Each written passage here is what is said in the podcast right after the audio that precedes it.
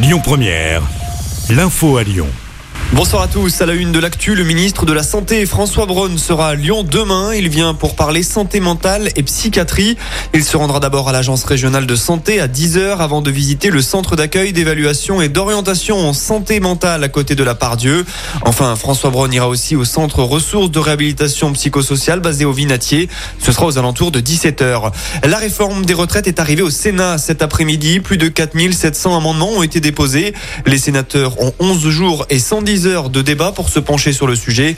On rappelle que le mois dernier, seuls deux des 20 articles que contient le texte avaient été débattus à l'Assemblée nationale.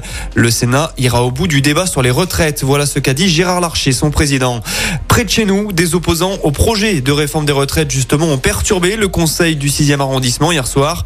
Une trentaine de manifestants se sont introduits dans la mairie. Ils ont notamment lancé des confettis sur les élus. La police a dû intervenir.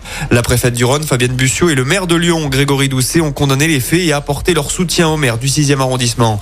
Manifestation toujours, mais prévue ce soir celle-ci. Un rendez-vous est donné devant la mairie d'Oulin, juste avant le conseil municipal, pour dire non à la fusion avec Pierre Bénite, alors que les deux collectivités doivent ne faire qu'une à partir du 1er janvier prochain.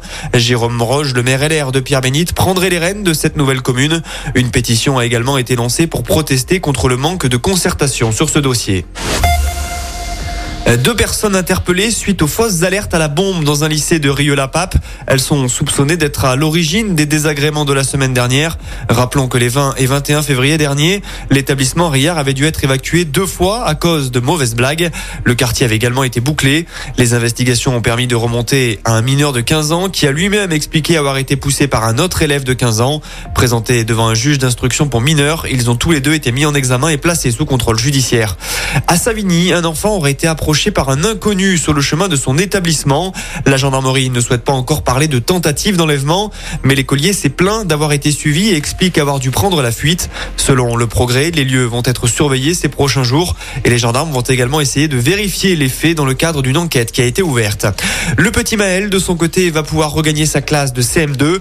Il s'agit de ce petit garçon victime de harcèlement scolaire en Saône-et-Loire et ce depuis le CE1, ce qui avait poussé ses parents à le déscolariser. L'un des principaux mis en cause dans cette affaire, un autre écolier va changer d'établissement.